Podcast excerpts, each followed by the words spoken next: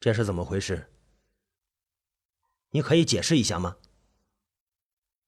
在老总目光的逼视下，杜家伟的头慢慢的低了下去，但是他心里却愤怒的要命。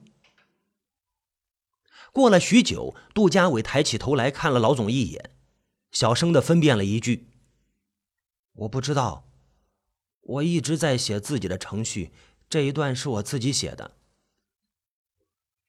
嗯。曾玉飞的程序是上个星期交上来，你的是这个星期交上来的。老总慢慢的靠向那个宽大的皮椅背上，说完这句话的时候，他顿了一下。OK，这件事我不再追究，不管是谁写的，现在都属于公司。我只是希望这样的事情呢，以后不要再发生。杜家伟的双手捏成了拳头，他有种想揍人的感觉。可是揍谁呢？他慢慢的又放松了拳头。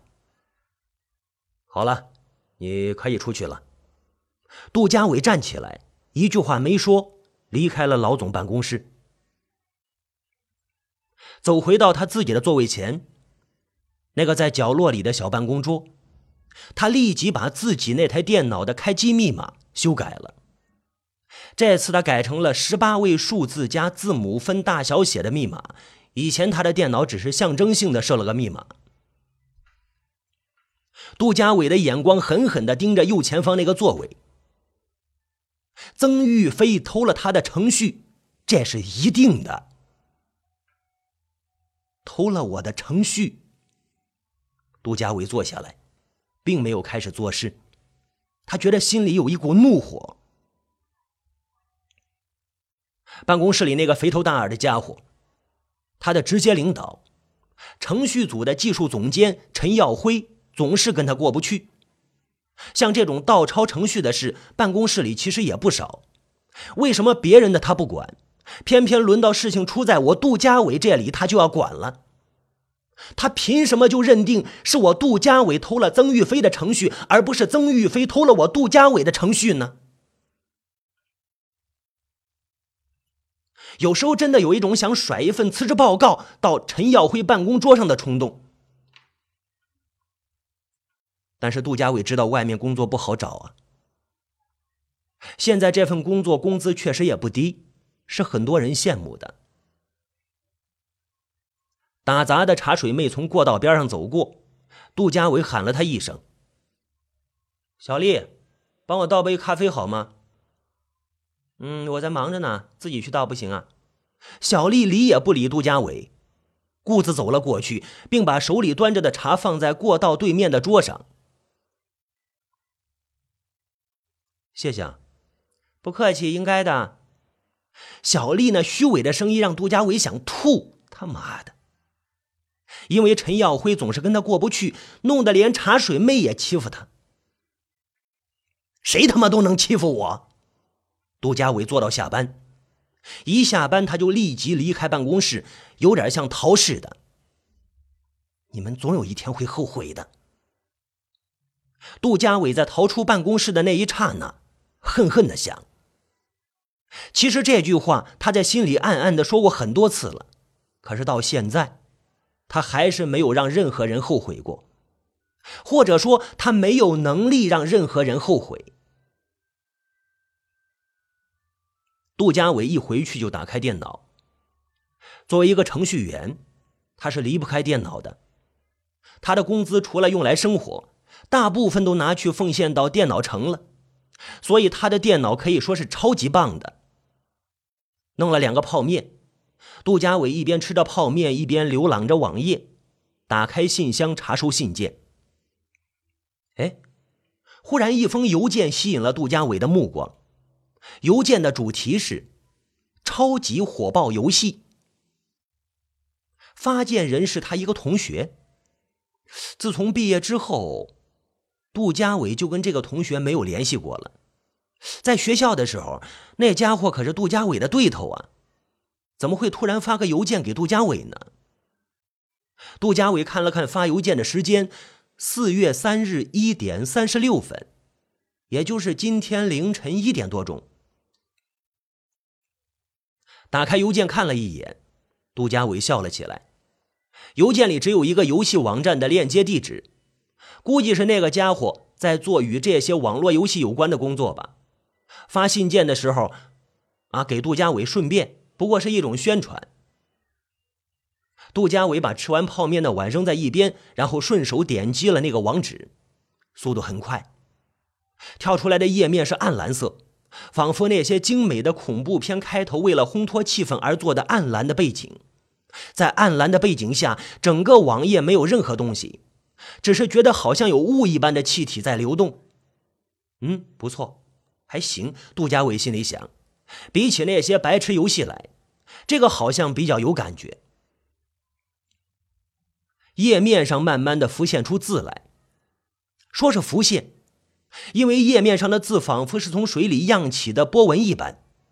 然后那些波纹慢慢的组成了字，从模糊到清晰，一点一点。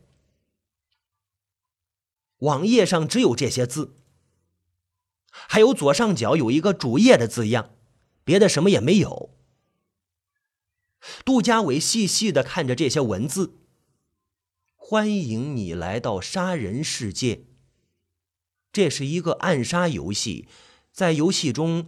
你可以运用游戏所提供的工具进行暗杀，当然，这些工具一定是你在现实中能找到的。现实中找不到或者是不易找到的工具，我们也不提供。所以，这个游戏不仅是个暴力游戏，还考核你的智力。这是聪明人的游戏，你想好了吗？要进入吗？跟在这段文字后的是两个红色的按钮。上面分别写着是和否。杜家伟想了一下，还有别的事要做，呃，先不玩游戏了。于是呢，就按了个否字。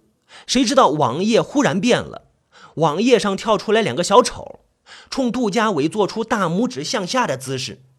网页上的文字是：“快点夹着尾巴滚蛋吧，你这个没用的胆小鬼！”然后整个页面跳了一下，消失了。他妈的！杜家伟简直被气坏了。他立即打开电脑里的黑客程序，寻找并攻击那个网站。可是他发现根本就找不到那个网站的服务器。杜家伟好奇起来，他又打开同学的邮件，那个网址还在。他点击了一下，网页再次跳了出来。这次的文字是：“不想做可悲的胆小鬼吗？”那就来做勇士和智者吧！欢迎你回来。你要进入游戏吗？后面有两个红色的按键。杜家伟按了是，然后把耳麦取下来戴上。游戏里居然没有音乐，啊，背景音乐也没有。杜家伟想调一下，发现居然找不到调声音、分辨率等等的选项的按键。整个屏幕都是暗夜的那种暗蓝和黑色，网页上浮现出对游戏介绍的文字，伴随着文字的出现，耳麦里也有了声音。这个游戏第一集一共有五关，当你过了五关以后，就可以晋升到下一个层次。这个游戏每五关是一级，在前四关里，你可以选择暗杀对象。他们可以是你现实中的人，你只要选择他们的姓名，并拼出他们的模样就可以了。第五关，我暂且保密，等你进入时，你自然就会知道。不过，你一定要记住，暗杀的对象如果发现了你的行动，也可能会杀了你哦。如果你被杀了，那就再也进不了这个游戏了。请一定要小心。然后网页上的文字消失了，出现了一个窗口，上面写着“暗杀对象的姓名”。这后面是一个可以打字的白条框，光标在白条框里闪动。杜家伟的头脑里不停的闪现着不同的面孔，最后他想到那个可恶的老总陈耀辉。嗯，对。陈耀辉，杜家伟切换了输入法，输入了陈耀辉的名字，正想按回车键呢，忽然另一张脸跳入他的脑中，那谁？一张尖瘦的如同猴一样的脸，眼睛里发出淫秽的光。呃，杜家伟想了一下，立即想出了这张脸的主人，那是他高中时的老师。杜家伟在一瞬间改变了主意，他把暗杀对象的姓名改成了那个高中老师的姓名王文道。先放你一马，陈耀辉，哼，等我练到手熟了，再杀你这只死肥猪。杜家伟很兴奋，因为下面出现的网页是拼图的网页，可以拼出被暗杀者的模样。以前网上流行过一个 Flash 小游戏。一个模样猥琐的中年男人，你可以在空格上输上一个姓名，然后就出现两个拳头对着猥琐男的脸猛击，嘟嘟嘟嘟嘟嘟嘟嘟，你想怎么打他，就怎么操作。最后呢，那个猥琐男被打的是鼻青脸肿，让很多人泄愤。可是现在看起来，那个小游戏跟这个暗杀游戏比起来，还是太没劲了。能拼出被杀者的模样，应该比较有代入感吧。是吧？这个游戏的设计呢，看来还是挺成功的。不知道用了多久，杜家伟在屏幕上拼出了那个小眼尖腮的猥琐男人的形象。高中老师王文道，就是他了。杜家伟兴奋地搓了搓手，在按过了确定之后，这个游戏出现了一个令人奇怪的页面，上面居然是一个问题：暗杀的理由。暗杀的理由？哼！杜家伟从鼻子里哼了一声出来，这还用得着想吗？那年高三，正是紧张的时候，还有两个月就高考了。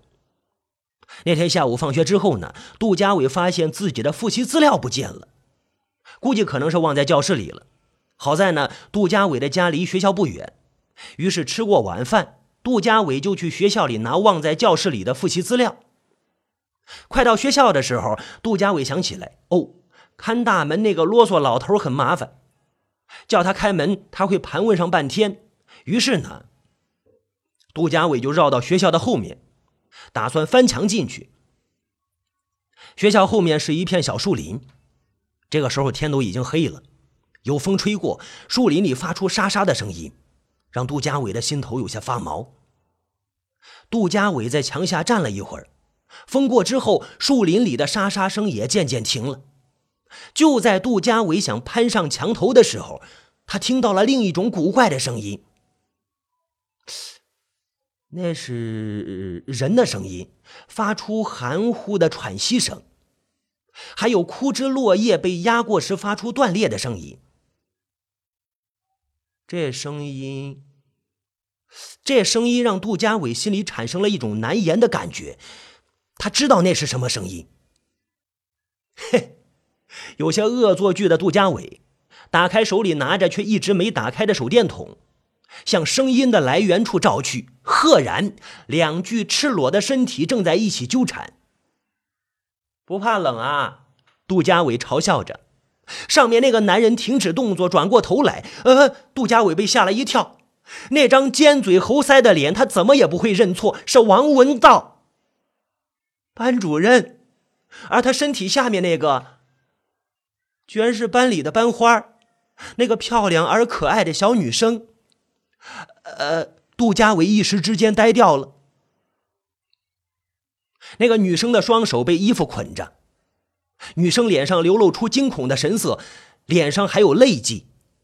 就在杜家伟发呆的一刹那，那个尖嘴猴腮的家伙已经冲了上来，在杜家伟的肚子上狠狠地揍了一拳。啊！杜家伟痛得弯下腰，手中的手电筒掉在地上。杜家伟被那个变态的家伙拖到树林里，扔在那个小女生的身边。告诉我，你看到什么了？啊？王文道赤裸着，用只穿了皮鞋的脚踩在。踩在杜家伟的双手上，我杜家伟不知道说什么才好。你到底看到了什么呀？那家伙用力的踩着杜家伟的手，杜家伟痛的差点叫出来。我我我什么也没看见。嗯，那家伙满意的点点头，放松了踩在杜家伟手上的力量。那我也什么都没看到，我可没看到你想爬到学校里偷东西啊，杜家伟。说着，王文道蹲下去，用手捏起那个小女生的下巴。如果今天晚上的事情被说出去了，那不是他就是你。呃，小女生惊恐的摇了摇头。那好，如果是他说了出去。你也会完蛋，明白了吧？班主任王文道有些阴阴的笑着。如果他要是说出去，你就对别人说，是因为他想追你，你不同意，他才这样说的。我会给你作证，你觉得这样好不好啊？嗯嗯，好，好，好。小女生拼命的点头。那个变态的家伙当着两人的面从容的穿上衣服，然后离开了。杜家伟看着那个混蛋离开，也慌张的从地上爬起来，连地上的手电筒也忘了捡起来，像是被鬼追着一样飞快的跑了回家。后来他跟那个小女生都顺利的考上了大学，但是那天晚上的情景一直像一个噩梦一样缠绕在杜家伟的脑海里。班主任。高中，王文道杀了这种变态家伙，没错。对，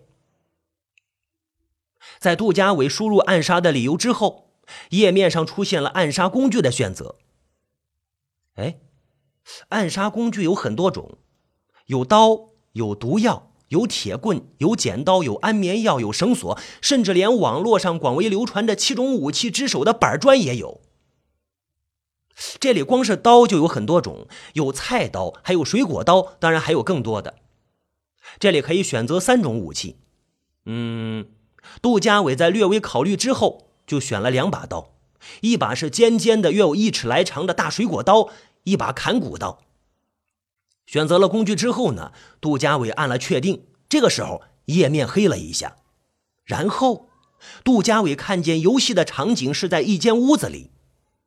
这种感觉很真实，杜家伟相信要不了多久，这个游戏就会风靡整个网络了。这游戏不错，画面的三 D 效果做的真好啊！一进入游戏，杜家伟立即紧张起来，那种感觉仿佛就像是在现实里一样。这房间里面没有人，一片黑暗。哎，另外一个房间里有灯，杜家伟四下张望了一下。没有人，他把那把尖尖的水果刀抓在手上，轻轻的向有灯那个门口移去，尽量的不发出声音。吱的一声，房间里忽然传出一声很大的声响，杜家伟吓了一跳，哎呀，忙在墙边蹲下去。过了一会儿，那房间里并没有人走出来，也没什么动静。杜家伟于是小心的站起来，再向那个门口移去。到了门口，杜家伟慢慢的从墙角边探出头来，向房间里面望。只见房间里的灯亮着，对门的窗户下放着一张书桌，书桌前坐着一个人。从背影来看，是王文道，没错了。从门口到那人的背后有两米多的距离，嗯，不到三米。杜家伟考虑怎么样过去干掉他。是慢慢的爬过去呢，还是三两步跑过去？总之，先用水果刀刺他，这一点是确定的。